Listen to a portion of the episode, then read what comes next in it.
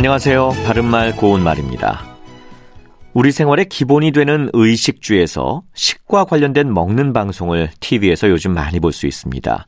요즘은 그 외에도 주에 해당하는 집과 관련된 프로그램도 상당히 많아졌죠. 우리가 생활하는 건물이나 집에는 문이 아주 많이 있는데 문을 열고 닫는 방식에 따라서 몇 가지로 구분해 볼 수 있습니다. 현대식 주택과 건물에서 현관문이나 방 출입문 등은 대개 여다지로 되어 있습니다.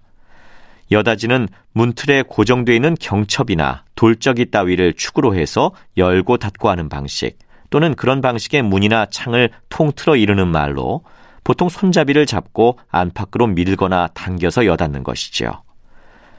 여다지와 비교할 수 있는 것으로 미다지가 있습니다.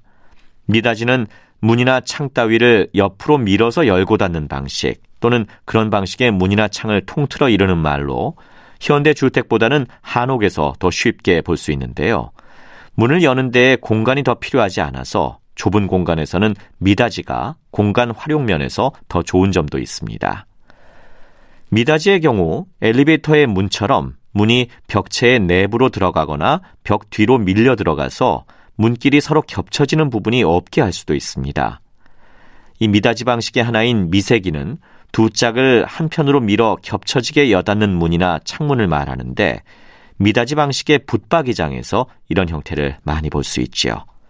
바른말 고운말 아나운서 이규봉이었습니다.